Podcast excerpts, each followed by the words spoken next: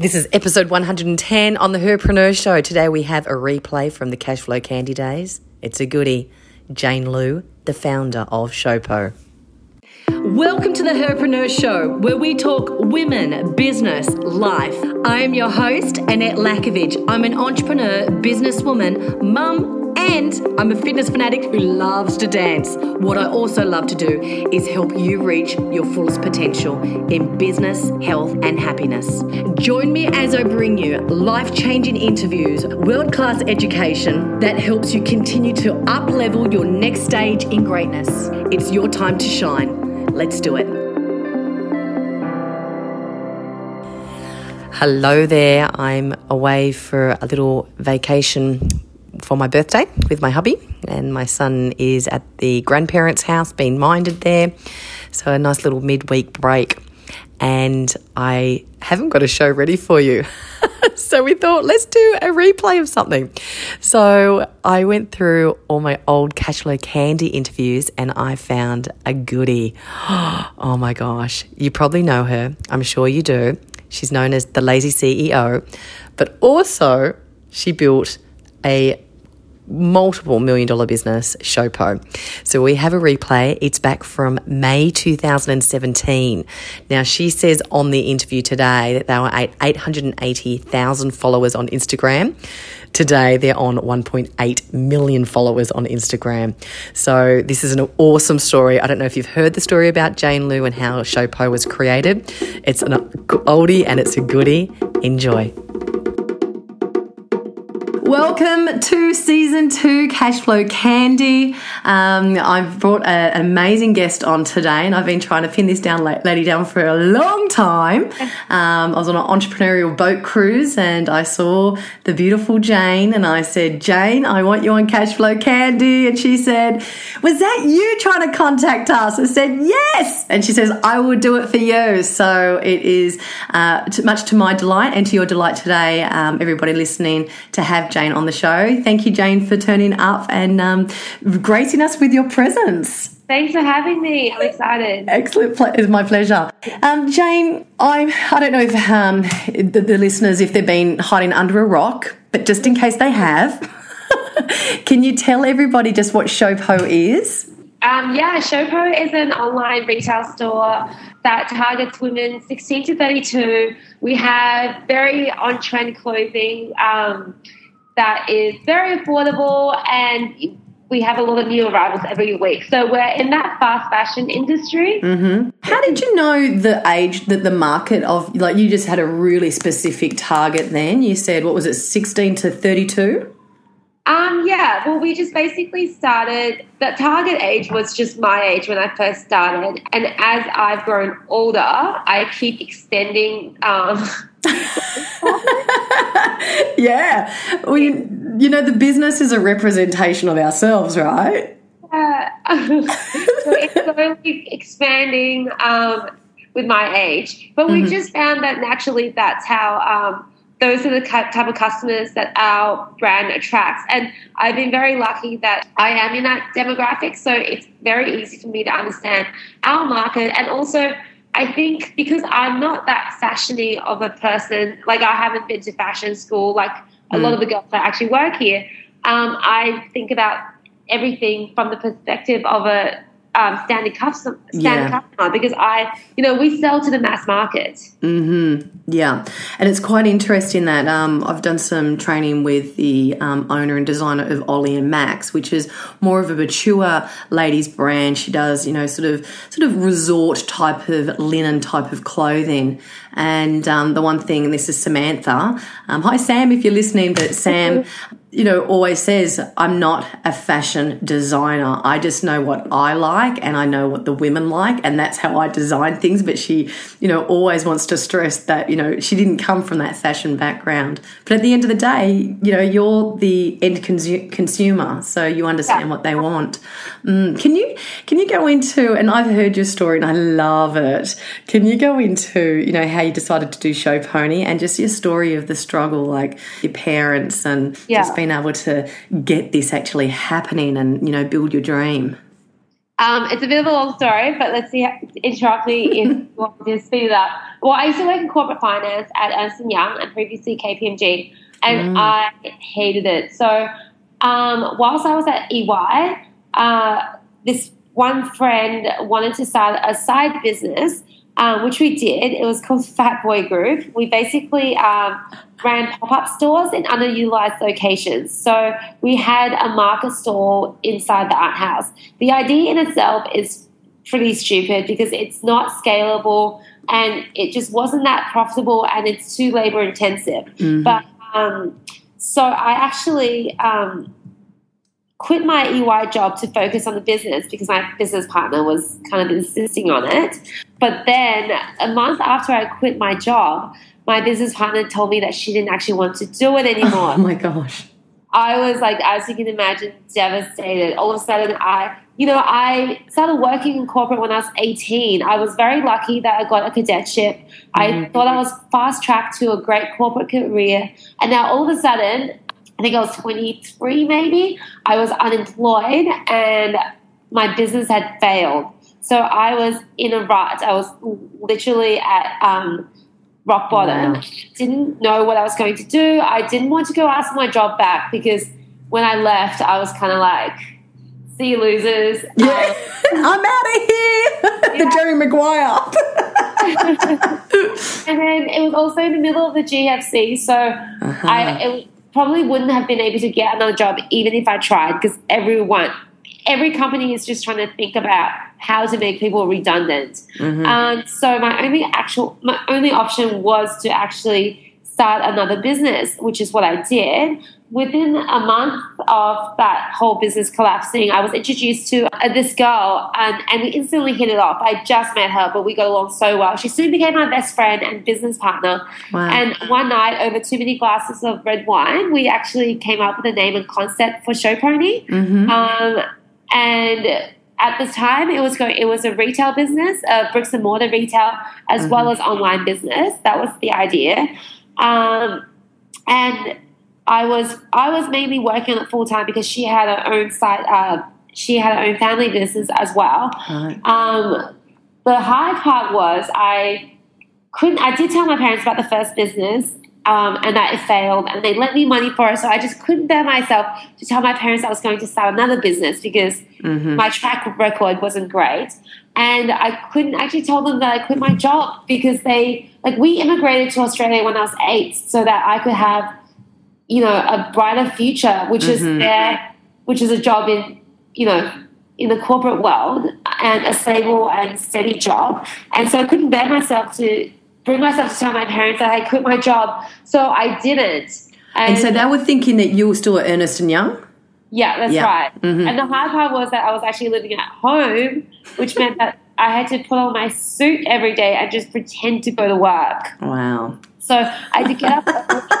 it's like the schoolgirl, you know, putting the the naughty clothes in a, yeah. bag. Instead, you're putting your your suit on.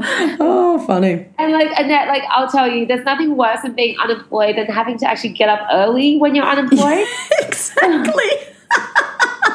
and so, where did you put the suit on and go to? Like, where were you actually going? So I had to get the bus with my mom because we used to catch the bus together oh, to gosh. work. And I would go to the state library. Um, sometimes I would be carrying around an empty laptop bag. So I go to the state library, which is where I studied um, year 12 um, like where I spend my 12 days. And then I also spent some time in cafes. I don't know, I, mm. I, I got a part time job as a receptionist at a laser hair removal clinic, which is so demoralizing because the owner was, can I say bitch? You can beat yeah, it out. Of course, yeah, go for it. Massive bitch. She was just so like rude and like demeaning and it was just it was a really horrible time. But it just really pushed me to like actually, I, I, I knew I had to make it work. I had wow. no and so, what were you doing? Like when you were in the library, were you trying to build what Show Pony was? Because you said back then it was going to be bricks and mortar, and it was going to be some online. So, is that what you were doing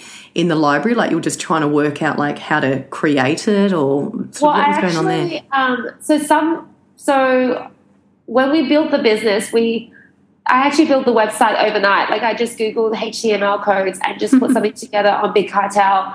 um, and it didn't look great. But I think back then the standards weren't that high Mm-hmm. in e-commerce. So I just spent time on social, like trying to promote the business on social media, working on the website, um, addressing like the minimal amounts of customer service that we had to do. Mm-hmm. Um, but then within three months, we actually opened our bricks and mortar store in Broadway. So I would spend my days working out of there, um, serving customers, which was a little bit like it wasn't great when you know you used to work in a high rise office and now you're serving customers in stores and they're uni students that but like you finally you have someone that comes in because it wasn't a high foot traffic area someone finally comes in and then they ask you for a discount just because they're buying two which isn't that many. And you have to discount for them. You have to or you have to help them and they can be really rude. And i've never worked in retail before so it was just hard to adjust to. Mm.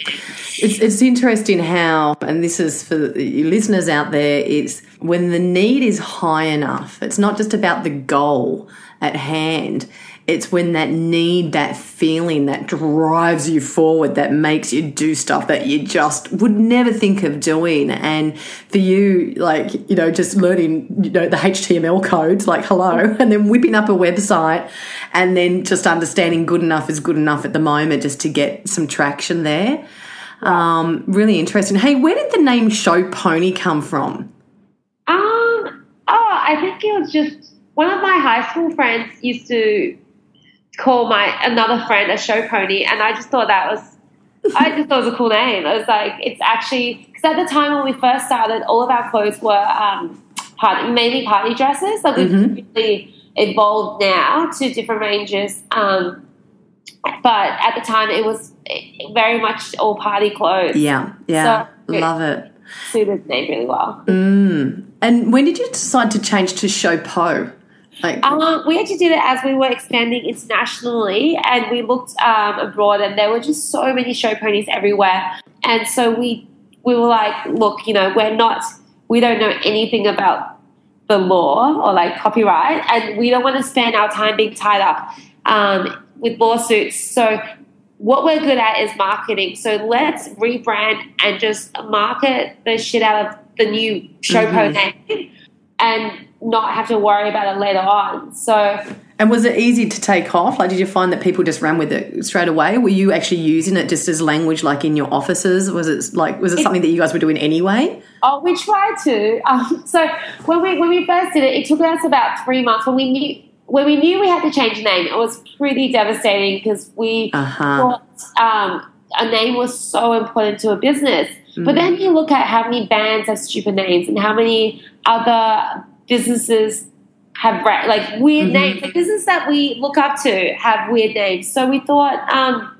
you know what? Let's just let's just try and think something better. We had a wall of like hundreds of names, and we ended up realizing if we just stitched the two letters, Yes. it would be great for brand recognition. Um, we didn't know really, we didn't know much about SEO. We thought maybe it's still there would be benefits of keeping the names largely the same. Mm-hmm. Um, and so when we did it, we were at first initially about to just make a drastic. We were like, okay, September one, we're going to just change everything. We had a schedule of how we were going to change the name, and then um, upon good advice from someone else, we realized that you actually want to um, phase phase it out, like phase the transition, and so you don't actually lose and lose and confuse any customers. So we just gradually changed the website, we changed Facebook, and you know we we used to say that Showpo was our nickname for Show Pony, and it was I kept calling it Show Pony for ages, but. um, but yeah, and now it's great. When um, I don't know if people were just telling me this, but a lot of people say that Showpo is actually a lot better because it's different. It doesn't have any connotations to it, which you know, if you do want to sell to different Aha. Yeah. Yeah. expanding product you don't you're not stuck with this show pony name. Mm. So um, And you know, everything's like shortened now, like OMG, you know what I mean? So maybe Showpo is, you know, it's just good just to shorten it in the way just to keep with times, right? uh, and slogan we made up when we did the name for the branding, the rebrand was um, what's in the name? A pony by any other name is just as cute. Mm. That's what we ran with. So, can I go back just a moment with you said after what three months you actually had a physical shop? At Yeah. what stage did you tell your mum? like, how, how long did it pan out for? Was it a, Oh, it took ages because the only reason I got her off my, off my or I stopped having to lie was because my I moved in with my boyfriend Mhm. after six months, so I didn't have to deal with that on a daily basis. But it wasn't until actually two years later when I told my parents that I was going. Wow. Yeah, so I told them that I was on extended annual leave. So, um, And now discussing it, do they have any type of, you know, intuition like maybe something was going on they never clicked? No, I. I mean, I'm an only child. I don't know how they have. So they're, they're not even like that caught up in their own jobs. But I don't know how they had, like lack such oversight. Mm. So, at what stage did you feel like it was comfortable to tell them? Was it when the business was making a certain amount of money, when you had a certain amount of success? Like, what was it that made you just suddenly go, it's time? Tell them. Yeah, I was. I was waiting till it was, it was really safe, and I knew that. Um, that like it would be like there was a very low chance of failure because I had such Mhm. I think because I've been burnt by the first business, you know, I didn't want to go through all of that again. Yeah. And I think it was it was when we actually got our own warehouse and we had about ten employees that I thought, you know what, I think I think it's fine. I think because I was like, we've got at least worst case scenario, we've got enough stock there to sell, even if it's a fire sale, to like cover me for a couple of years. oh, it's brilliant. And when I finally told them, I remember I took my dad up to it was Father's Day. Um, we were having a nice dinner at, the Centrepoint restaurant, um, Yeah. which you know it was funny because they were like, "Oh, we've been in Australia for twenty years and we've never been up there." Um, and that's actually where I was taking them. And I told them, I was like, you know, and this is September, Father's Day, right? So I was like, you know, I quit my job um, last um, in July, um, and I started doing the business. And they thought I meant July the year before, and I was like, no, no, no, no, no, July two years ago. And they just couldn't understand how I had the balls to do that because they they were like, we're such risk averse people because they Mm. they both work. My mom works in a bank. My dad's a computer engineer, and all Yeah. of the families that also they work in um, companies. But you know, to which I said they actually are much. They they took a much bigger risk when they moved to Australia. They dropped everything they knew. They had a kid. It's so easy to make these decisions when you're Yeah. 23 at a whim compared to when you have Mhm. a kid to look look after and yeah they left everything they knew went to a country where they barely know the language and they still barely know the language and risked everything so Yeah. yeah, that takes So they understood the risk in some ways, though, even though they're really risk adverse. They actually understand what you know what I mean. They've gone through it in some way, shape, or form. yeah like you said Mm. it's really when you're really that determined when you want something that much it's it's risk isn't an issue Yeah, yeah. All the the the need, the want to succeed um, overpowers everything. It overpowers the fear. You become more resourceful and looking, you know, how to to how to get there. yeah Let, us talk about um, how you've got to where you are now. You guys are obviously, you know, just stamped a really big foot in the marketplace. You guys have inc- like what was it, five hundred thousand followers on Facebook alone. What are your what? What is the Instagram? What are you at with Instagram at the moment? Almost 880 Wow, it's incredible. So, what do you think was like if you were to, to plan it out in a timeline, right, of the most like significant moves that you think you've made? What were some of the most significant shifts that have brought you to where you are today? Starting from all the way back from, you know, from the place in, was it Broadway you said that you had the shop? question. That's actually a really good question that I don't think anyone else has asked. And um, Well, I'm delighted to be asking you that then.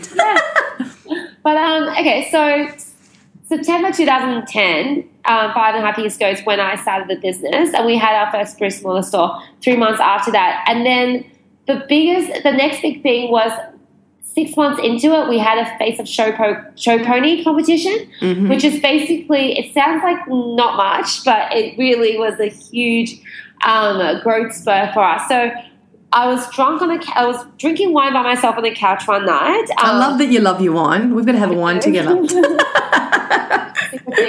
but um, and I was watching America's Next Top Model, and then I was like, wow, why don't we actually? Because we needed models, um, and also, and then I was like, why don't we actually implement this on Facebook to engage our followers?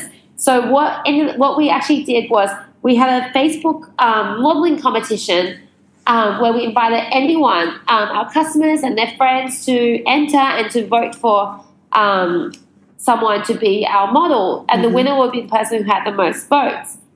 And so at the time, Facebook had Fangate on, which meant that you had to like the page in order to engage with it. Mm-hmm. Um, so we started with a few entries, and it grew to I think 350, over 350 by the end of it. The girl who won had over 800 votes, and the prize was actually just a model for us for free. And you know, I ended up giving them free clothes, but nothing was at all promised Yeah. for the competition, but just to the chance of um, model for us. And we were a nothing business, but I think maybe the name Show Pony made it sound prominent. I don't know. But um, so within one month, um, with zero costs, our um, Facebook following grew from 3,000 to 20,000. Wow. And I think that elevated us to a next level compared Mhm. to everyone else that we were kind of like, I guess, competing with. That people from then and there thought that we were much bigger and established than we than we Mhm. were. Yeah. Um, So yeah, that was that was huge, and I think that made me um, realize um, how much our brand and marketing and sales is driven by Facebook, and that was great because it was at a time where the big brands. Um, they either thought that Facebook was just a phase, like social media was a phase, and they Mhm. were sticking to their traditional forms of marketing, um, or they just simply didn't know how to use it. So they would probably give social media to their, their most junior marketing staff, and you know they just were not moving fast enough and doing the right thing, and that gave me um, that Mm. advantage Yeah. to build up a huge following. So if you look at our followers, we've got 500,000, which, you know, if you compare that to maybe say the Iconic, I don't know what they're on, they're probably on six, seven, 800,000, but they paid for that using ads, whereas Mhm. all of ours were organic. Whenever we advertised, it only ever went to our website and that converted to sales. It never went to the Facebook. We never focus on growing the Facebook fans. That happened organically through good content. Fantastic. Um, So what's another significant shift? So the first one was thank thank goodness for wine and America's Next Top Model. that got you the, the idea of hey, let's do the face off competition. What was another move that you think was really good? Um, a, a year and a half later, I bought out my business partner, Mm-hmm. um, and I was actually looking at our sales um, just just earlier. The, our last month together, when I was with my business partner, we made six thousand. We we sold six thousand online. We also had store sales, but it was six thousand online, and then the next month it was um, nine thousand. So my first month by myself, nine thousand dollars in sales. The next month, forty two thousand, and the next month was seventy five. Like it just, Wow. I took over the business, it just exploded, and I didn't. It wasn't like I was holding back from my business partner. Mm-hmm. Um, I was still working very hard, but I think just having that control and being Mhm. able to quickly do everything as like as soon as you want to test something and make Yeah. a decision and be nimble and be reactive um, really helped. I mean, we I think one of the main things we did that was different was we started running Google ads, and I just did it myself by fiddling around with Google. I didn't even know what I was doing. Um, we since then we've you know now we hire an agency, and I have no idea what they even do. but um, you know, I just kind of like dabbled and um, trialed and errored with that. So that was huge. And then the next big move was um, the next big change was actually um, I went to Miami for a music for Ultra Music Festival, which sounds like nothing, but it was a trip that I planned while the business was still making like a couple of thousand, uh, like five, six thousand dollars a month. Mm-hmm. So I thought it'd be easy to take time off. Mm-hmm. But now I had this trip planned and we were making $75,000 a month. and I was doing all, I was doing everything by myself customer service, marketing. Um, wow. The photo shoots, buying the stock, transporting the stock, Oh. uh, uploading things to the website, packing all the orders, writing personal notes in every order, and taking it to the post office. And then I realized, and because at the time I didn't want to hire staff. I my first job was at McDonald's, and I was on five dollars seventy an hour. So I was just, and I was so used to being so poor for so long because of this business. Um, and the first during the first business, that the idea of paying someone like twenty two dollars minimum wage was just seemed crazy and I was stubborn and I was like, no, I can do this myself. I don't need sleep. I'm a night out anyway. but this trip actually forced me to hire someone. So my friend's Uh-huh. like, no, don't cancel because I was considering cancel and staying in Australia to work on it. Mhm. But um, they're like, no, you can't cancel, just hire someone. So that mm, hiring someone was actually a, big turning point because that was when we started, I started putting in systems and processes to scale up the business. And that was a shift from all, only working in the business to actually working on the business. Yeah. So that was huge. Mm. Um, and then another big, and then I guess then I hired my first real like manager, ma- like a someone in a managerial role. And can I just check now? Do you did you still have physical shops at this stage, or had you already? Yeah. Got we've had we've got two stores now, and so the first store wasn't great. We had a little pop up store in Bondi. We we have we had a store in the Pitt Street City Westfield in a kiosk area that was just a massive cash cow. Mm-hmm. So that kind of gave this. That's what kind of gave me the money to also run some ads and like take a bit Yeah. more risks. But um, yeah, I mean, th- th- this kiosk we had three racks of clothes. It was like three or four meters of clothing, um, and we were turning over like ten to twelve dollars, ten to twelve thousand dollars a week, and spending one thousand on rent, one thousand on staffing, like just nothing because that's the we were making as much as some of the actual stores around us, and they had much higher restrictions. To they had to spend like hundreds of thousand dollars on fit out. They Mhm. had, you know, Yeah. anyway, much higher rate. So it was a cash cow. and That was a great opportunity as well. So and then I think so three years, three almost four years ago, I had my first manager who's Wow. you know, she's actually my best friend now, and we have she's still with um, Showpo, and just we have so much fun and work together. And I think having someone who can actually contribute to building the business Mhm. was huge. Finding that right person, like I'm so lucky.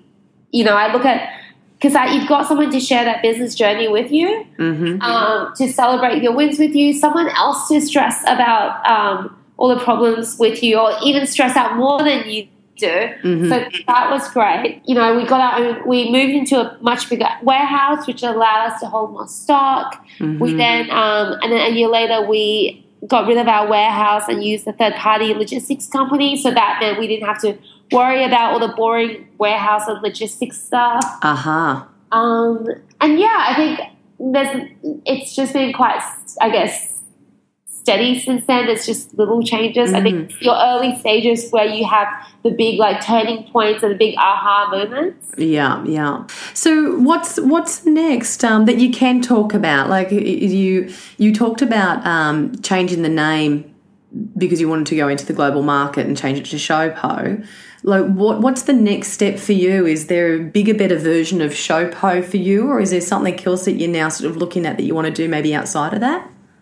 Um, yeah, so our focus right now is just to grow our range. We started off at, um, as I said, as a party dresses store, but we're really um, finding that our casual wear is just it's um, what we're known for, and our workwear range, which we developed last September, has really taken off. I started the workwear range because I, as a young corporate, used to spend all of my salary on Friday night drinks and suits and business suits at Mhm. stores like Cue, and they're just so expensive. And you know, all you want to do is wear something exciting to go to work because it's pretty mundane. Other than that, so Mhm. Um, that's something I always really wanted to do. So um, we started this workwear range, and the success of, of that has really, you know, led us into thinking what else can we work on, um, and where are there other market gaps. Mm-hmm. So I think we're just working on that at the moment. Yeah, cool. And do you imagine yourself doing something else, like building this brand and then stepping into creating something else, or you just sort of just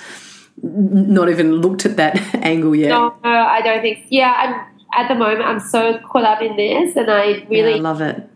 But I think, That's brilliant. yeah, Because you know, um, in entrepreneurship, and you've probably seen it all, or you know, gone through it yourself, maybe. And I just actually spoke today at the Entourage this morning, so they had like a whole heap of new candidates coming in. And I was talking about the bright shiny object syndrome. So you might get one business idea, but you've really got to have that laser focus because the laser focus is what gives you you know that growth and the progression where a lot of people they have one idea then they have another idea then they have another idea. And then before they know it they're juggling a few ideas or a few different products. Like you know it took a while for you to go into the second product. You became successful known for party wear. Then you put into casual wear. Then you put into the the um the, the business attire.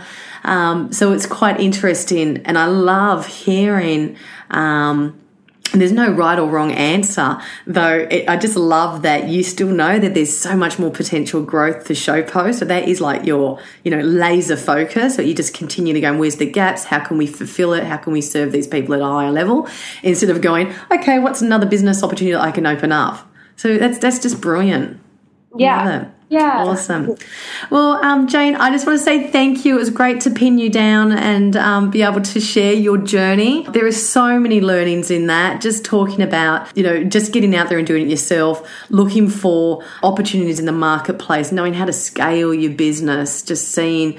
Um, and, and I loved how you just touched on just like the true stuff where you know a lot of people don't talk about the money side of their business but at the end of the day you know our businesses don't survive without money and you were so concerned about the profit margins that you didn't want to put a staff member on. And then suddenly you know you were sitting in this situation which was a brilliant situation. It was a blessing in disguise. And you finally you know were able to just grow that business into the next huge level and have your managers there. So it's just such an amazing growth um, thank you so much for spending your time today. Thanks for having me. Um, Yeah. Hey, one question just to finish off. Let's just say, and I'm not a person that ever goes through regrets. Right? That's just the way I work. I've never like had a boyfriend going, "Yeah, I wish I didn't date him or anything like that. I always take a learning out of everything. Um, in business, though, I always think, gosh, if I was to do that again, now I know the shortcuts to get me there. This is what I'd do differently. What do you think you would do differently, knowing everything that you know now about the social media, knowing about um, how to do, you know, SEO, how to um, really hit the marketplace? You know your target market. What would you do differently if you had to whisper in the ear of the 23 year old Jane? What would be like a couple of things that you'd say to her to really take that shortcut to get her to the end goal quicker? Well, I definitely would have jumped onto the Instagram bandwagon much earlier. um, and I would have advertised early, started spending more on advertising before I did. Uh huh. Um, but it's, you know, I think you get into an advertising trap, so it's also good not to go overboard. Mm-hmm. But, um, and I think also just to have reassured myself not to be so scared and have such a big fear of failure and to be not too risk averse, I guess. Yeah, beautiful. Awesome, Jane. Thank you so much for your time um, and can't wait just to share this with everybody out in the world. Thanks for having me. Take care. You're listening to the Herpreneur Show. I hope you received the inspirational idea, thought, or message that you're meant to hear today. If you love the show, it means a bunch to me sending me a message on Facebook or on iTunes to rate and review the show and subscribe so you're the first to know when the next show's released. Until then, make sure you do something that fills up your level of happiness, something that lifts your vibration so high that you're the happiest person that you know. Mwah. I'm out.